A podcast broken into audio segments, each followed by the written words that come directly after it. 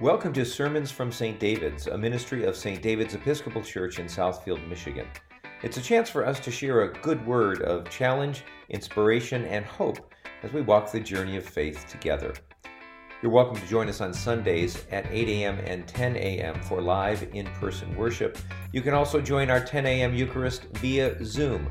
Just go to our website for the meeting ID and password at stdavidsSF.org. That's S T D A V I D S S F dot org. Now here's Sunday's message. Good morning. Let the words of my mouth and the meditation of my heart be pleasing in your sight, O Lord, my strength and my Redeemer. Amen. So, what powerful words we hear in today's gospel message. Take heart, Get up. He is calling you. Jesus is calling you. Jesus is calling me. Jesus is calling all of us. As we read in today's gospel, Jesus instructs the crowd that he is traveling with to summon the poor blind beggar Bartimaeus. And as Bartimaeus comes close to Jesus, Jesus asks him, What is it that you want me to do for you? Bartimaeus tells Jesus that all he wants is to see again. And with those words, Jesus tells Bartimaeus, Go, your faith has made you well. Is it really that simple? All we have to do is keep the faith, answer the call of Jesus, and then we are made well? Well, figuratively speaking, yeah, it really is that simple. But we all know that in reality, answering the call of our Maker and stepping in to the healing grace of God can be anything but simple. So, what holds us back from answering Jesus' call for off, an offer for healing? What holds us back from flinging off our cloaks of security like Bartimaeus did and following Jesus? What keeps us and our society from healing the, from the healing presence of the Lord? I, of course, don't have an easy answer for this question or these questions because, in all honesty, I can't completely answer them for myself. I do know that healing is a lifelong process. It involves our whole selves, our body, mind, and spirit. Indeed, these are many parts of who we are, many parts of our one body, all interconnected and interdependent, one onto the other. We can't have a true healing of our bodies if we don't also heal the emotional and spiritual impact of whatever has ailed us. And likewise, we can't expect our physical being to perform at full capacity, whatever that full capacity is for each of us, if we are not caring for our spiritual and emotional selves as well. Taking the thought of one body in many parts even further, can any of us be wholly healed if even one of us is suffering? As Christians, the answer to this question must be no. So again, I ask, what keeps us from throwing off our cloaks, answering the call, and leaning into the healing presence of our Lord? The story of Bartimaeus teaches us about faith and healing, not only of our own personal selves, but of our society as a whole. It is a story of courage in the face of adversity and shows us the divine love and mercy that Jesus embodies in every healing miracle, in every meal he has eaten with society's outcasts, and with every act of kindness bestowed.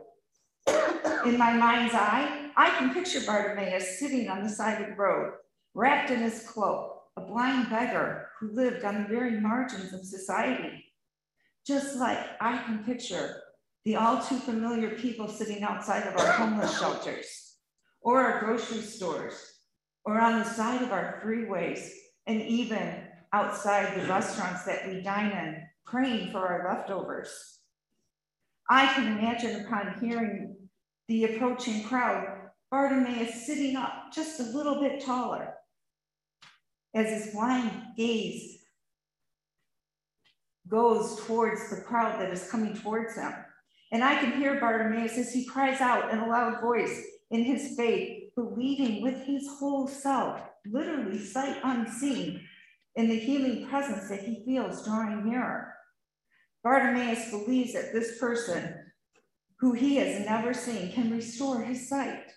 So he calls out to Jesus in a loud voice, saying, Jesus, son of David, have mercy on me. But the crowd rebuked Bartimaeus, telling him sternly to be quiet. Only Bartimaeus refused to be silenced and cried out even louder, Son of David, have mercy on me, until Jesus heard him over the mob. Jesus sends the mob and says, Bring him here.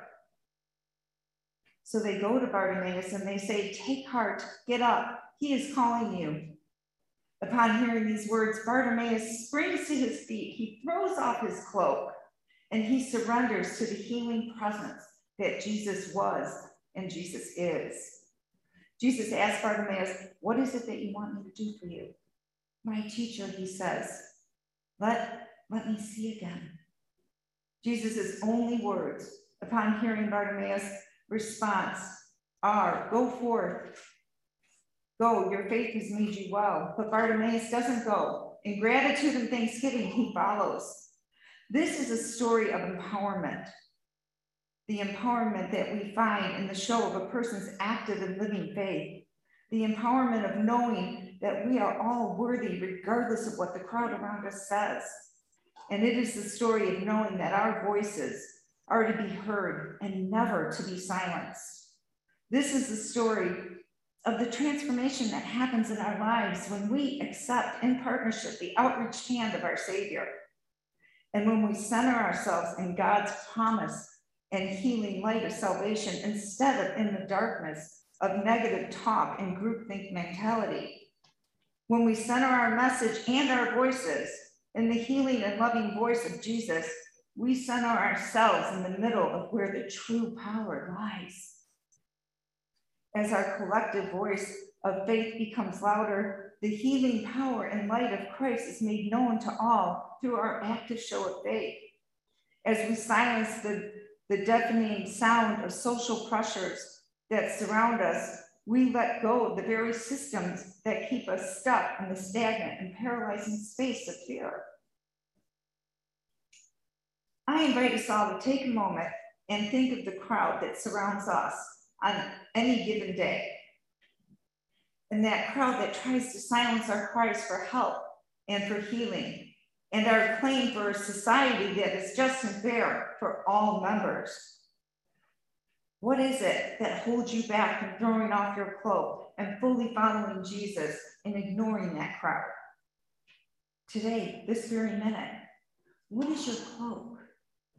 In my own life, I have been graced with much healing. None of it, however, has been easy and for so many years, I could not accept God's offer of healing because the pain within me was so deep. Grief and loss and regret seized my heart.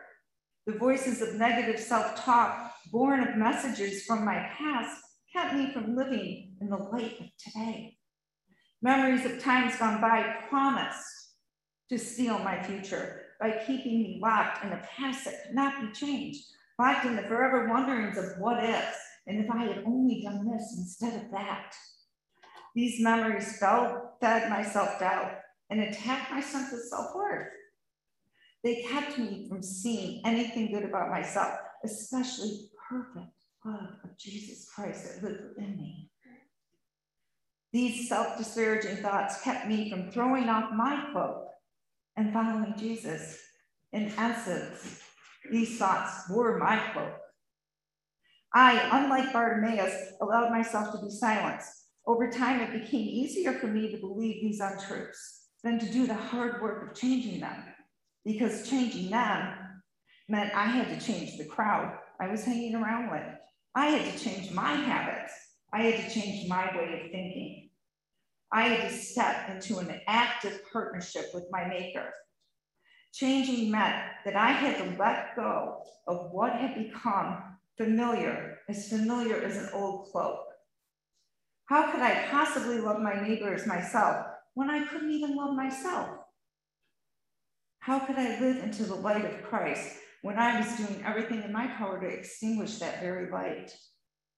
Just like it was up to Bartimaeus to get up and go towards the healing light of Jesus, I too had to get up and go towards that light. We all have to get up and go towards that light. Over the years, I have come to believe that what other people think about me really isn't any of my business. If I am following the light of Christ, if I am doing with my whole self what I believe the Lord's mission is for us to do, what else really matters? Sometimes people want to silence us because they are afraid. They are afraid to hear a familiar truth about themselves in the sharing of our stories. They are afraid to see and embrace their own brokenness. But you see, my friends, we are all broken. God knows this, and this is why God came to us incarnate in Jesus Christ to show us the way towards healing and wholeness, not only of ourselves, but for the whole body of Christ. It is the lessons of Jesus' healing ministry that reveal to us the way we are to be in this world. Bartimaeus shows us in today's reading what living courageously into our faith can do by not letting the naysayers silence our cries for healing and our demands for equity and justice for all. In the healing of Bartimaeus, Jesus shows us once again that the first shall be last and the last shall be first. In this healing, Jesus not only gives sight back to the poor blind beggar, Jesus also gives new sight to the whole crowd and to all of us by teaching them and us the way of love and the way we are to embrace all of our brothers and sisters, not just those who are in our own personal circles. Friends, we do not need to fear fully living into this way of being because we are never alone. God is with us always.